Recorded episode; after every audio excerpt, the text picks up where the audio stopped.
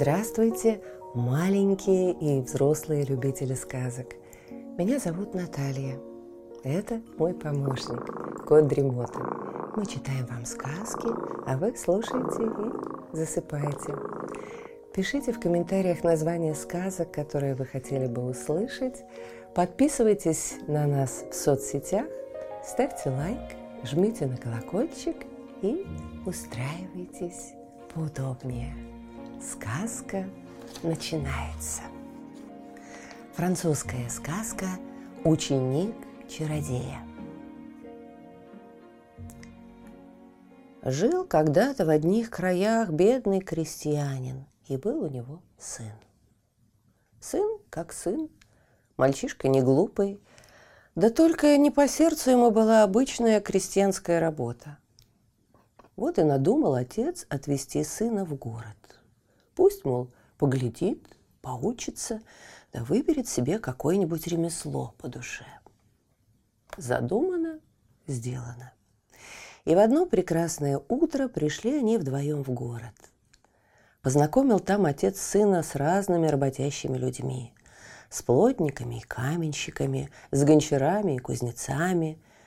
Однако, глядя на них, мальчишка лишь уныло вздыхал – нет, батюшка, не мое это призвание. Эх, горе ты мое горькое, сокрушался отец. Целый день провели они в поисках, да так ничего завидного и не нашли. А когда наступил вечер, двинулись в обратный путь. Тут-то и попался им на глаза большой мрачный дом на окраине города. «Это что?» Что за домина?» – поинтересовался сын. «О, дом этот все стороной обходят, потому что живет в нем сам чародей-волшебник», – со страхом прошептал отец. «Чародей?» – воскликнул мальчик. «Вот бы мне научиться его ремеслу, как раз подходящее для меня занятие». «Хм, может, и так?» Задумчиво протянул отец. Только денег у меня маловато. Надо бы спросить, сколько запросит он за обучение. Постучали они в дверь, никакого ответа. Еще раз постучали, опять молчок. Лишь на третий раз распахнулась дверь, и предстал перед ними сам хозяин дома. Поглядел он на оробевшего крестьянина – потом на смышленую рожицу мальчонки и все понял. Не успел крестьянин рта раскрыть, как вскинул чародей вверх руку и говорит властно. «Денег я с тебя не потребую, но поставлю одно условие. Ровно через год и один день должен ты прийти сюда, в мой дом, и узнать своего собственного сына среди прочих моих учеников.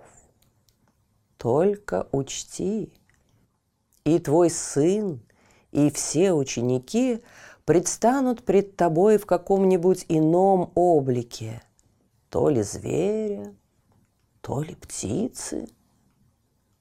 Ну, коль узнаешь своего сына, заберешь его с собой, а коли нет, останется у меня. Почесал крестьянин затылок. Ну что делать? Как поступить? Больно уж заманчивое предложение. Да сына боязно потерять. Долго он колебался, но все-таки упросил его сын. Махнул крестьянин рукой, мол, будь что будет, и согласился. Вот так и остался мальчик в доме чародея. А надо сказать, что за год и один день мог мальчик трижды навестить своего родителя. Когда приехал он к отцу в деревню в первый раз, спросил его крестьянин. «Ну, как, сынок, нравится тебе твое будущее ремесло?» «Очень нравится. Да только боюсь я, батюшка, что не признаете вы меня во время испытания. Ведь я еще и сам толком не знаю, чем и как вам помочь? Ну, ничего. Отчаиваться пока не следует. Поживем, увидим. Во второй приезд сказал сын отцу. Будем надеяться, батюшка, на лучшее. Сейчас я, конечно, не слишком-то силен во всяких там премудростях, но кое-что уже умею.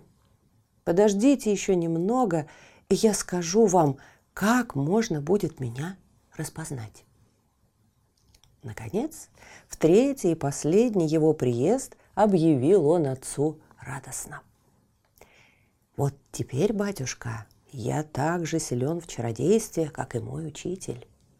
Прочитал я все его книги, выведал все его секреты. И вот что я вам скажу. В день вашего приезда обратит он меня и всех моих товарищей в петухов, красных и зеленых. Поначалу пройдут перед вами трижды по кругу красные петухи, а вслед за ними зеленые. Знаете, я буду среди зеленых. И когда пойдем мы по кругу, спотыкнусь я, будь то ненароком. По этому-то признаку вы меня и узнаете. Но помните, если не признаете меня, то навсегда потеряете. Придется мне тогда, хочешь не хочешь, век служить своему хозяину. И вот истек назначенный срок, и явился крестьянин к чародею. Оглядел его чародей с ног до головы, усмехнулся недобро и говорит. «Хм, «Значит, пришел ты ко мне за своим сынком? Ну, ладно, поглядим теперь, узнаешь ли ты его?» Хлопнул чародей в ладоши, и оказался тут крестьянин в середине большого круга, а по кругу важно и гордо расхаживали красные петухи.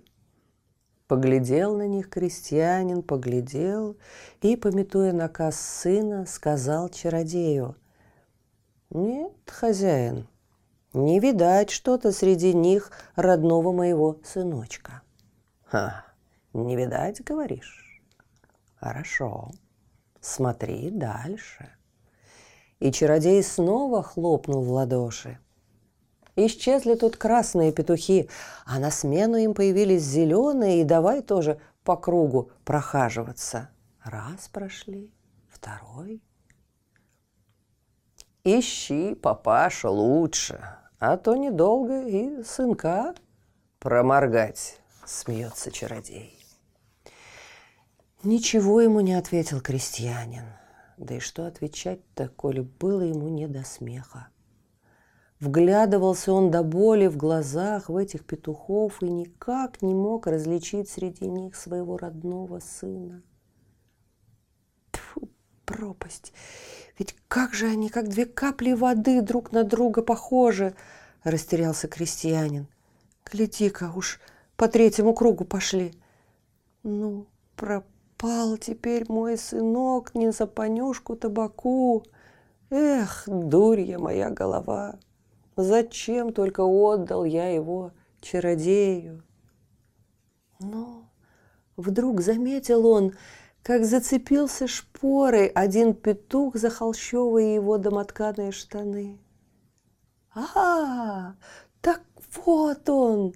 – завопил во всю глотку крестьянин. «Вот он!» Удивился чародей несказанно, но вида не подал и, перестав смеяться, процедил сквозь зубы. «Твое счастье, образина деревенская, забирай свое отродье и убирайся прочь, пока я не передумал». Обезумев от радости, подхватил крестьянин на руки зеленого петуха и бросился с ним на улицу подальше от страшного хозяина. Так и вернулся в свой родной дом – бывший ученик чародея. Вернулся и, как ни странно, принялся отцу помогать в его нелегкой крестьянской работе. Прошло какое-то время, и однажды, когда ворошили они вдвоем сено, спросил отец у сына. «Что ж ты не покажешь мне свое хитроумное искусство?» Неужто оно тебе ни к чему?» «Охотно покажу вам, батюшка. Правда, до сей поры нужды в нем вроде и не было, но коли хотите вы поглядеть, на что я способен, извольте. Завтра утром пойдете вы в сарай и увидите там хорошо откормленную свинью. Киньте ей на шею веревку и отведите на ярмарку. Там продайте ее, возьмите деньги и возвращайтесь домой. Только не забудьте снять веревку. «Скажи на милость!» – захохотал отец. «Ну и шутник ты, сынок! А какой такой свинье ты твердишь, ежели нет ее у нас и в помине?» «Нет, так будет. Словом, не ваша это забота. Требуется от вас только одно – сделать так, как я вам сказал». Покачал головой отец, но возражать сыну не стал. А на утро заглянул в сарай и в самом деле увидел там откормленную свинью. «Ну и дела!» – изумился он и, накинув свинье на шею веревку, повел ее на ярмарку. Не прошло и часа, как продал он свою животину и, весело позвякивая золотыми икю, в обратный путь пустился. Тем временем свинья семенила по лесной дороге впереди барышника, очень довольного своей покупкой. Шли они, шли, как вдруг свинья шмык в кусты и поминай, как звали. Барышник туда-сюда, да разве в такой чищобе ее сыщешь? Вот и остался он с носом, а свинья, не выходя из лесу, в сына крестьянина обратилась. Пришел сын домой и спрашивает у отца. «Ну, как, батюшка, довольны ли вы моим искусством?» «Еще бы! Да ты себе цены не знаешь!» «Знаю, батюшка, как не знать. Коль хотите, проделаем тот же фокус на ближайшей ярмарке». «А что ж, я не прочь». «Вот и хорошо. На сей раз продадите вы быка, только не забудьте обратно веревку забрать. Ох, и ловкач-то у меня. Ладно, не тревожься попусту. Не забуду я про веревку. И в самом деле продал отец на ярмарке барышнику быка, получил звонкие золотые икю и вернулся домой. А бык той порой от барышника убежал и в лесу скрылся. А потом, недолго думая, в дровосека превратился и давай деревья рубить. Услыхал барышник стук топора и поспешил к дровосеку. «Приятель, не пробегал ли здесь случайно бык?» «Какой такой бык?» «Никакого быка я и в глаза не видел», – преспокойно ответил ему дровосек. Эх, беда, да и только! В отчаянии всплеснул руками барышник и снова в чищобу бросился. Рассмеялся ему вслед дровосек, и как только скрылся барышник из глаз, тут же в мальчишку преобразился и домой к отцу побежал. Теперь уж окончательно поверил отец, что сын его великий мастер своего дела. И подумал – а почему бы не воспользоваться еще разок такими легкими денежками? Вот и завел он однажды разговор. Послушай, сынок, будет в том месяце большая ярмарка. Можно на ней подзаработать неплохо. Подзаработать, говорите? Разве не осталось у нас денег? Да деньги-то остались, почесал за ухом отец – да больно жалко такой случай упускать. Ну, если уж вам так хочется, пусть по-вашему будет. Продадите вы на ярмарке молодого коня, только не забудьте уздечку с него снять. Как можно? Как можно, сынок? Обрадовался крестьянин. Непременно сниму. Ну, вот и хорошо. Значит, договорились. Договорились-то они договорились, да как назло позабыли начисто про своего старого знакомца, чародея-волшебника. А тот частенько своего лучшего ученика вспоминал. Ведь досадно ему было, что потерял он его по собственной вине. Долго он раздумывал, как это удалось крестьянину своего сына распознать. И в конце концов уверовал в то, что обманул его ученик, обвел вокруг пальца. «Ну, погоди, ученичок, ты у меня еще наплачешься. Отомщу я тебе за ловкий твой обман». И, не откладывая дело в долгий ящик, чародей пустился бродить по ярмаркам. А вдруг наткнется там на него? И действительно наткнулся. Бывают же такие чудеса. В тот день увидал чародей на ярмарке красивого коня, окруженного целой толпой зевак и барышников. Смекнул чародей, что конь-то этот никто иной, как его бывший ученик. Изменив обличье, подошел он к крестьянину и предложил ему за коня целый мешок золотых икю. От такой неожиданности у крестьянина даже челюсть отвисла. И, не торгуясь, объявил он громогласно. «Конь за вами, сударь! Забирайте его, только сниму я с него уздечку». приятель, так дело не пойдет. Ведь купил-то я его вместе с уздечкой. Да и зачем она тебе, коль лошадь теперь моя? Лошадь, может, и ваша. Да не отдам я вам уздечки. Вот и весь сказ, заупрямился крестьянин. Ну и ну.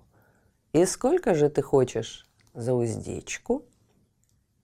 Пятьсот икю, выпалил крестьянин, желая отделаться поскорее от назойливого покупателя. Дороговато, конечно, но делать нечего. Получай свои 500 икю, приятель. Забыв обо всем на свете, и об уздечке, и о наказе сына, сгреб крестьянин дрожащими руками деньги, отдал чародею коня вместе с уздечкой и, не чувствуя под собою ног от радости, заторопился домой. Ну, а чародей времени терять не стал. Вскочил на коня и погнал его вперед. Долго мчался чародей по дороге, пока не остановился на каком-то захудалом постоянном дворе. Подозвал он к себе работника и говорит ему. «Слушай, парень, отведи моего коня в конюшню но уздечку с него ни за что не снимай. Поставил работник коня в стойло и принес ему большую охапку душистого сена. Однако не притронулся к сену конь, и все стоял в своем стойле усталый да понурый. Пожалел его работник, уж больно хорош был конь. «Ну что, красавец!» — погладил он его по спине. Может, пить хочешь? Давай-ка сведу я тебя к реке. Отвел его работник к реке, но от воды конь отказался. Еще пуще удивился работник. Ну и чудная же ты животина. Что ж ты хочешь-то, а? Должно быть, мешает тебе уздечка. Ладно уж, сниму я ее. Снял работник с коня уздечку, а конь-то нырь прямо в реку и тут же в карпа превратился. Обомлел от неожиданности работник и, не зная, что делать, помчался на постоялый двор. Примчался, отыскал хозяина коня, да и выложил ему все по порядку. Взбеленился чародей не на шутку – отругал работника и побежал, сломя голову к реке. А прибежав, тут же преобразился в щуку и давай гоняться за карпом. Однако выпрыгнул карп из воды и ласточкой обратился. Ну а чародей ястребом. Налетел он на ласточку и непременно бы ее настиг, если бы не нырнула она в печную трубу. Проскользнула она в дымоход и превратилась в золотое колечко. Бряк! Прямо в залу. Увидала золотое колечко девушка, что вместе с женихом возле печки сидела, обрадовалась и на палец надела. Но не сдался чародей. Не пожелал он свою добычу из рук выпустить. Принял он облик бродячего музыканта и давай наигрывать на улице разные веселые мелодии. Услыхали невеста с женихом музыку и вышли из дома его послушать. Завидел их чародей, подошел поближе и будто невзначай вскрикнул. «Какое прелестное колечко! Продайте его мне, или лучше поменяйтесь со мной!» и показал девушке другое колечко, да такое красивое, что не могла девушка глаз от него отвести. Сняла она с пальца золотое колечко и протянула уж было чародею, как выскользнуло оно вдруг из руки и, превратившись в льняное семечко, затерялось среди множества других по всему двору разбросанных. Крякнул чародей от досады, и, обернувшись петухом, принялся живо клевать семечки. Но и ученик не зевал. Вмиг лесой обратился, бросился на петуха, задушил его и прочь убежал. А потом свернул на дорогу к родительскому дому. Пришел и говорит отцу.